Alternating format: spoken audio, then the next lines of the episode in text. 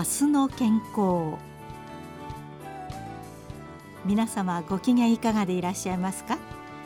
この時間は皆様の日常生活にお役に立つ健康情報をお送りいたします。今日は人生100年時代の健康と栄養と題しお送りいたします。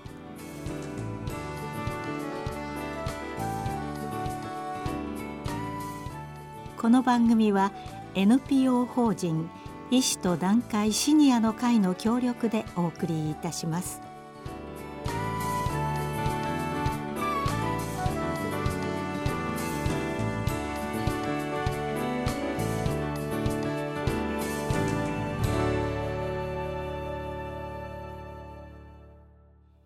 今日は人生100年時代の健康と栄養というテーマで神奈川県立保健福祉大学学長中村定治さんにお話を伺ってまいります。お相手は大宮時子です。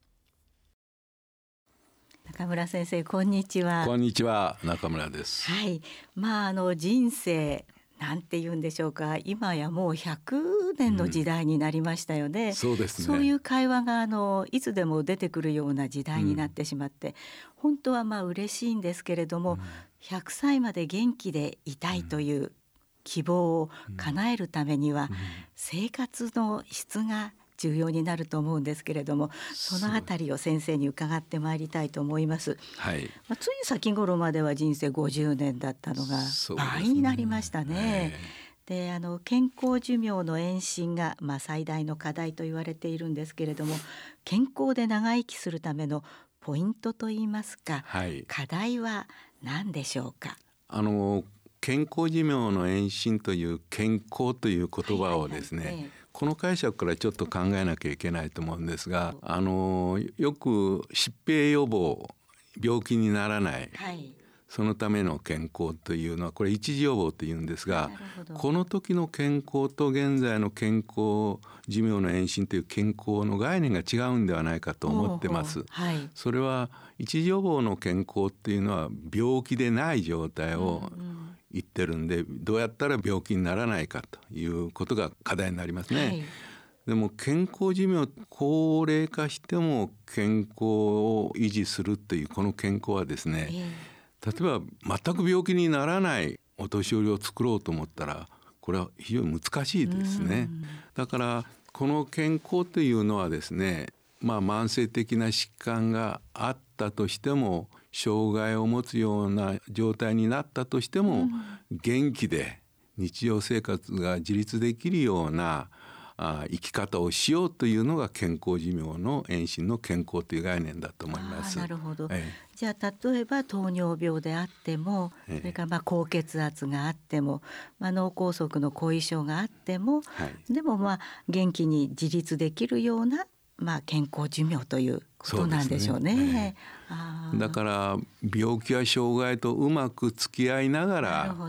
あの元気に生きていくということを目指すべきだと僕は思いますね。あじゃあのデータ的にも全て揃っていて若者のような健康を目指すという意味ではないということなんですね。えー、それをやるとですね、はい、いつまでたってもなんか不健康なんではないかっていうだんだん人生暗くなってなるほどね、えー、薬をたくさん飲んでその絵に依存せざるを得ないような生活になっていくんではないかなと思います。うん、なるほど。やっぱりじゃあ先生あの精神的な面も多そうでございますね。気持ちの持ちようというか。そうですね。はい、あの身体とあの心の問題も両方も考えた、健康づくりっていうのをこれから目指すべきだと思います。そうですね。でこの健康寿命を維持するにはまあ寝たきりにならないということですね。はい、じゃあ寝たきりにならないためにはと考えると、まあ、最近あの、まあ、時々聞く、まあ、フレイルですとか、はい、それからサルコペニアというようなことが言われておりますけれども、はい、このようなあフレイルサルコペニアの予防というのも大切でございますね。そうですね。そのためにはどうなんでしょうか？あのよくフレイルとサルコペニアっていうのはどう違うのかっていう話があるんですが、サルコペニアっていうのは筋肉の量質が低下して筋肉を中心としたまあ衰弱、強弱になります。はい、ところがフレイルっていうのは筋肉に限定されるんではなくて、全身に強弱状態があって、これは身体的にも強弱になるし精神的にも社会的にも強弱状態になってくるのをこう包括的にフレイルと言ってるんですね。でこの両方にですね実は関与しているのがその人の栄養の状態だろうと思います。だからこの栄養の状態って特にエネルギーとタンパク質が不足するプロテインエナジーマルニュートリションっていうんですが、はい、タンパクエネルギー不良とも言います。はいこの基盤がですねフレイルやサルコペニアに進展してしまうということになると思います、ね、なるほど。じゃあそのエネルギー源とかまあタンパク質を取るための食事っていうことも重要だっていうことですね。そうですね。筋肉はタンパク質ですからね。ええ。はあ、で大事なポイントはですね、はい、あのタンパク質を鍛えるためにプロテインのパウダーバンバン飲めばいいとかいう話もあるんですがただエネルギーを十分に取らないと、はい筋肉が分解してアミノ酸になってそれがエネルギー源に使われてしまうんですね。不足するエネルギーを補うために。だからタンパク質を取ったとしてもエネルギーが不足するとタンパク質として体内で働かないっていう状態を起こしますからあのやはりこうエネルギーが不足して痩せてくるっていうことに関しては注意をする必要があります。なるほど。まあ筋肉が起こってくるまあサルコペニアとおっしゃいましたけれども、筋肉をつけるためにはまあ運動なんかも必要でございましょうかね。そうですね。えー、あの筋肉の元であるアミノ酸だけ供給してもやっぱり筋肉は動かさないと進展しませんから、やはりタンパク質を補給すると同時に運動もやっていかなければいけないと。思います。ということは、まあ、あの食のほかに、まあ、運動とか社会環境なんかもそうですね、えー、はい、いろいろ社会参加して、はい、働ける元気があればいつまでも働くっていうことものが大事なんじゃないかと思います、うん、そうですね。でそのお金ばかりじゃなくてその自分の健康のために、はい、まあ、社会に出ていくということも重要なことなんでしょうね。あのちょっと前まではこの生活習慣病をまあ予防しましょうということが割合のメインになっていたメタボ対策というようなことでね あれだったんですけれどもメタボ対策とそれからフレイル対策というのは、うん、まあ、同じなのかどこが違うのか伺いたいですね。はい、あの実はですね、えーえー、メタボ対策っていうのはあの糖尿病とか循環器疾患を予防するための対策だったんですね。腹腔内脂肪が多いために代謝異常を起こして将来病気になりますよっていうことが、はい、あの主たる目的です。ところがフレイル対策っていうのは病気を予防しようというよりも介護を予防で日常生活がきちっとできる。つまり健康寿命が延伸できるためには栄養状態を悪くするとダメだっていうのがフレイル対策の主たるものです。だからフレイルって病気があるわけではないんです、ね、状態を言う言葉なんですね。ちゃんと自分の足で歩くことができるとか、うん。はい、握力があるとかですね。そういうのを触れる予防にしてるわけですね。あなるほど。じゃああのジムに通って、はい、あのダンベルを上げたりと、はい、そういうことじゃなくても生活の中の運動っていうことでよろしいんでしょうかね。そうですね、ね、あの自分が積極的に動くという前向きな生活スタイルの中でやっていけば、特別にジムに行く必要はないのかなとも思いますがね。なるほどね。じゃああの風景を見ながら近所お散歩とか。で、ね、お散歩してるとまあ犬もいたり可愛いなと。犬友達と挨拶をしたりとかいうことも、まあ社会参加の一つなのかもしれませんね。でまああの日本には多くのあの外国の方がいらっしゃいますけれども、はい、そのお目当ての一つがまあ日本食ということをねよく言われていますけれども、うん、で日本型のまあ食生活のまあ有用性について、うん、えー、どうしてそんな人気があるのか、うん、先生にあの伺いたいと思います。あの現在の日本食っていうのがですね、はい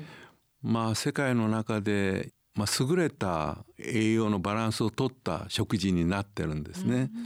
でこれがですね伝統的な昔から日本人がそういう食事をしてたかっていうと私はそうではないと思ってます。そうですえーはい。あのそれは確かにお殿様とか貴族の人とかお金持ちの人はちゃんとした優雅な食事をすることができましたからそういう食事のバランスも取れたかも分かりませんね。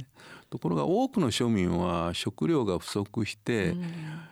たいもう貧しい生活の中でいろんな栄養欠乏症に悩まされながらあの生活してたんだろうと思います。あの江戸末期の絵を見るんですが、はいだいたいお魚1匹を7人ぐらいでシェアをしてあの左手にたくさんのご飯であと漬物と味噌汁ぐらいの食事をしてらっしゃったんですね。でそういう戦前戦後の戦後っていうのは戦争によって食料不足しましたから、はい、とても貧しかったんですがその戦前戦後の低栄養の問題を欧米から食料を輸入したり農業生産を活発にしたりそして経済が豊かになってあの非常に速いスピードでこの低栄養の問題を解決しました。だから、まあ、食事の欧米化があの低栄養の問題を解決したんだろうと思っております。でところがこれがですね、あの今度は欧米化が逆になって肥満とか生活習慣病の要因になってきたんですが日本はあの幸いのことにですね経済が発展する前、まあ、戦前から栄養教育とか栄養改善にとても熱心に取り組んだんですね。あの栄養改善法という法律を作ってですねたくさんの栄養の専門職である栄養士さんを世に輩出して、はい。その欧米化したんですが過度な欧米化にはならなくて、それが戦後の低栄養を解決する手段になって結果的にはマイナスの状態からプラスになってプラスマイナスとてもいいバランスの取れた食事になったんではないかなと思ってます。あそうですか、うん、つまり戦後食事を欧米化したんですがご飯を中心に食事をとるというパターンは崩さなかった。ここがですね、えーとても重要なポイントになってる。つまり欧米化したが欧米の食事にはならなかったんです。なるほど、えー、これが肥満とか生活習慣病にブレーキをかけて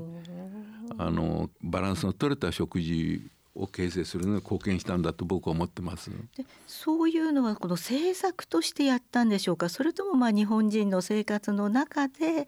こう根付いていったというか自然なことだったんでしょうか？あのー、やはりねそれはね両方うまくいったんだと思ってます。それはあの日本はやはりお米文化っていうんですかね。それは地域とか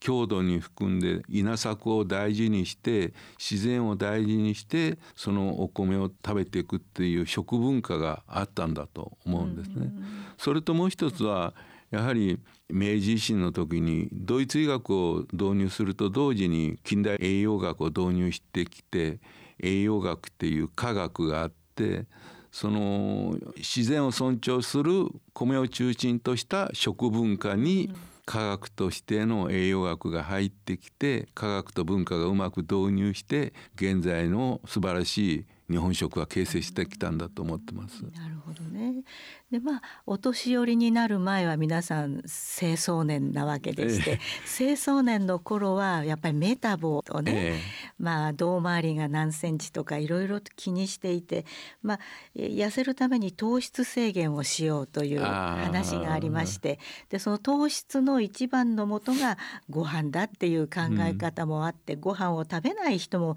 結構いらしたんですけれども、うん、まあ、高齢者になるとそれとはまた別のことを注意しなくてはいけないんでしょうかね。えっ、とですね、えー、あの高齢者までいわゆるメタボ対策を意識して腹八分目を続けるのがいいのかどうかって、うん、あの腹八分の小食がいいっていう話があったんですがどうもそれは最近は間違いではないかと言われております。はい、あの代表的なのはですねあの欧米で赤毛ザルを使ったあの腹八分目の介入実験があるんですがまああの腹八分目を食事をするお猿さんとそうでないお猿さんをずっと死ぬまで追っかけてどちらが長生きするかっていう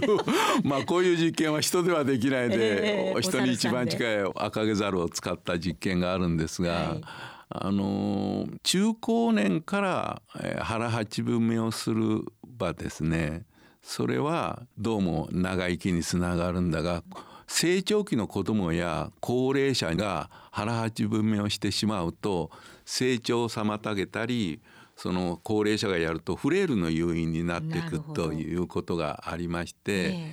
あのやっぱしお年寄りはまずしっかり食べて、虚弱になるのを衰弱していくことを防がなければいけない。その方が健康寿命の延伸には有効であるっていうのが、うんほぼ分かってきました。そうですか。その日本型の食生活でやっぱり中心になるのはご飯なんですけれども、もう少しそのご飯というか日本型食生活のまあ有用性について先生に教えていただきたいんですけど、まあ日本では一日まあ三食食べましょうということですが、うん、これは何か意味があるんでしょうか？やはりね、うん、朝昼晩三食揃えた方が、うん、あの総合的に考えてメリットが大きいです。あの特に朝抜きますとですね、えー、午前中空腹状態のまま仕事しなければいけないっていうんで、はいはい、低血糖になったり、まあ、元気が出なくなったりし特にあの脳神経系っていうのは相当なエネルギー使うんですよ。はい、でそれが、まあ、主としてグルコースを使います。まあそれが低くなったらケトン体も使われるんですが通常の中ではグルコースが使えますから、うん、それを補充するためにちゃんと朝ご飯を食べてえー、血糖値を上げていくっていうことの方が大事だろうと思いますね。であと昼と夜と、えー、昼と夜もちゃんと食べていった方がいいと思います。あなるほど。うん、まああのー、朝はこうヨーグルトとフルーツだけとかね、うんうん、そういう方もいらっしゃいますけれども。うんやっぱりご飯と味噌汁納豆みたいなの方が 結構美味しいんじゃないかと思いますけれど 私も今朝ご飯だったんですけれど どうですか先生？あのですね、ええ、うんと日本人の持ってる食事パターンっていうのがですね非常に優れたパターンを持ってるんです。っていうのはですね、はい、ご飯から糖質をとって主菜の肉魚卵お豆腐料理からタンパク質油を取って副菜のサラダとかおひたしとか煮物のような野菜料理からビタミンミネラルと食物繊維を取る。つまりお皿を毎食こう3つ揃えるっていうパターンを持ってるんですね。もう無意識に持ってるんです。でこれは素晴らしいあの食事でして、はい、一食そのお皿を3つ揃えるってことをさえ考えてればほぼ全ての栄養素が一食にバランスよく取れるんです。で昔ですねこれネズミを使った実験なんですが、はい、朝ご飯お昼お肉かお魚、はい、夜野菜といってですね1日で3つ皿揃ってるんですが。その毎食3つ皿を揃えたのと1日で揃えたのをどちらが長生きするかっていうネズミの実験があるんですが これ人間ではできないので 再現しろって言われてもダメなんですがそのネズミの実験をやるとやっぱり毎食お皿を3つ揃えた方が健康で長生きするんですよ。えー、だから一食ごとが完全栄養食を目指した方がいいと思います。なるほどね、うん、それは日本食のパターン点が非常に優れてるわけです。朝食としてそれを取る方がね。そうですね。ねでもそれはもう本当に昔からというか、ええ、あのもう気づいた時にはそうなってたっていう感じですね。うん、でこれはあの日本民族がこう培ってきたいい文化であったわけですね。そうですね。あの、うん、それは生理学的に言いますとですね。はい例えば糖質を取ってそれが TCA サイクルというサイクルに入ってアデノシン三リン酸というエネルギー源を作るんですが、はい、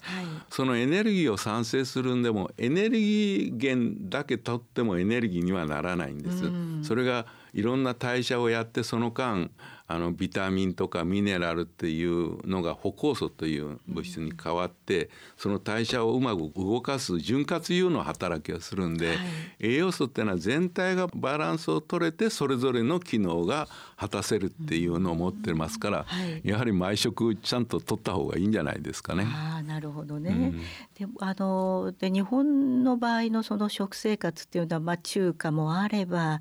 和食もあればそれからあハンバーグもあれば、うん、ということなんですけれどもそのあたりのこの食とか栄養に関する知識っていうのは、うん、その学校で習っただけでは補いきれないと思うんですけれども、うんうん、それはこう100年生きるためにはどのあたりでその知識を吸収したらよろしいんでしょうか？あの実はですね、えーこう命と健康を保障するっていう基本的な栄養の教育っていうのは、はい、学校給食の中でほぼやってるんではないかなと思うんですね。はい、しかしこう人生の中でそれぞれのステージの中でそれぞれ変わった目標を持つわけです、人間はですね。例えば小学校の時には子どもたちは100メートルを速く走りたい、はい、どうやったら速く走るかそういう食事があるのかとかですね、アスリートは金メダルを取るための栄養があるしそ、ね,、して成人期になったらメタボを予防するための栄養があるし、お年寄りになればその健康寿命を延伸するための栄養があってそれぞれの人生の目標に対してそれぞれまた違った食事法があるんですね。だからあのある時期に全部のそのことを学ぶというよりも自分のステージに沿って知識をこう吸収していくっていうのがいいんではないかなと思いますね。幸いにして今はたくさんの情報量がありますからあのここ大事なポイントなんですが、はいはい、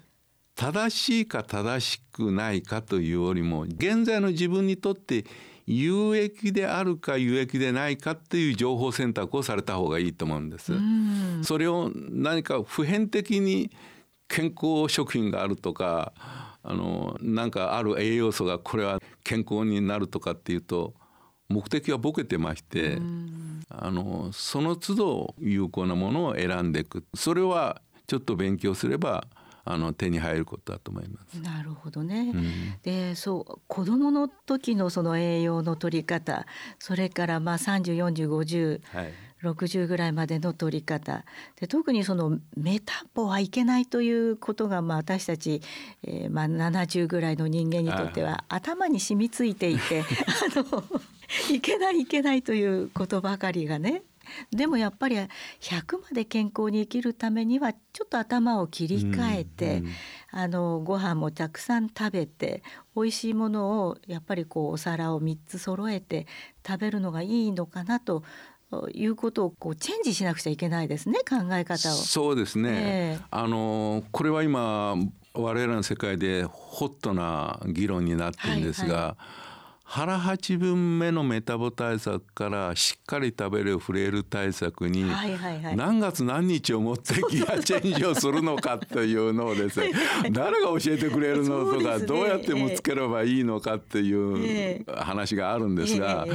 あのこのことに明確に答えるべきエビデンスは実はまだ残念ながら揃ってません。なるほど。だからこう手探り状態で自分で探すっていうそして専門家のあの管理栄養士さんとかをお医者さんに相談して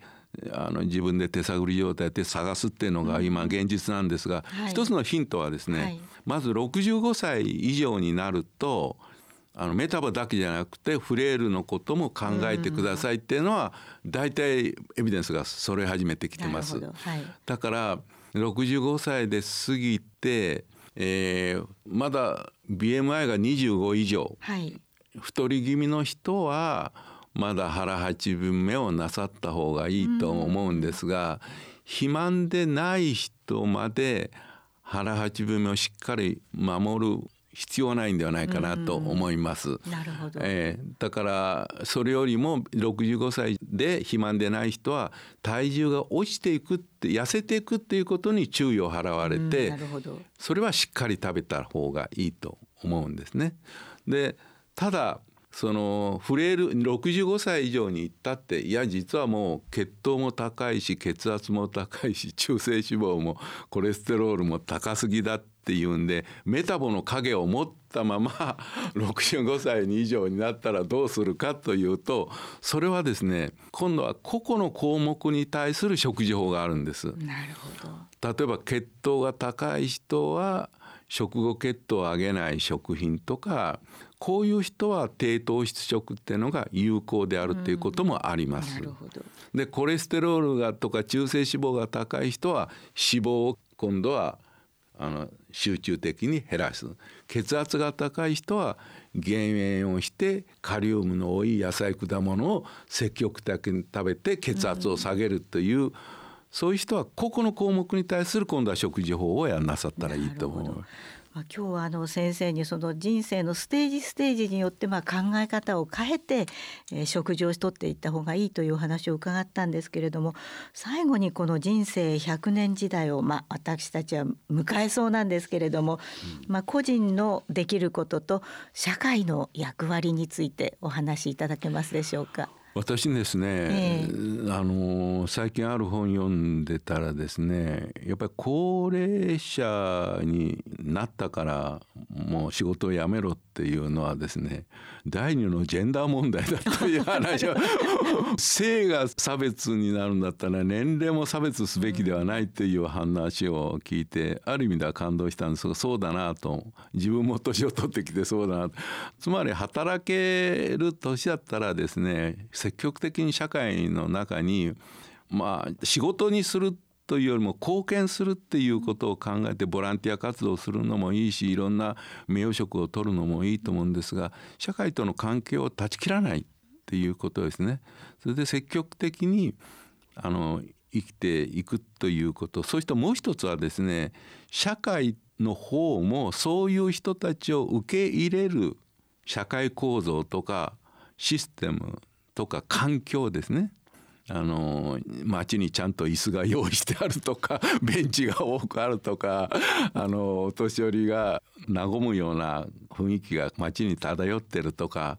そういう環境づくり社会づくりも必要なんではないかなと思います。なるほどね。まああの人生100年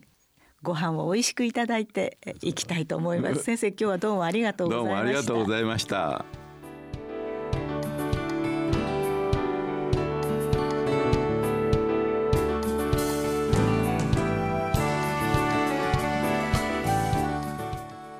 の健康今日は皆様の日常生活に役立つ健康情報。人生100年時代の健康と栄養について。神奈川県立保健福祉大学学長中村定治さんにお話を伺いました。お相手は大宮時子でした。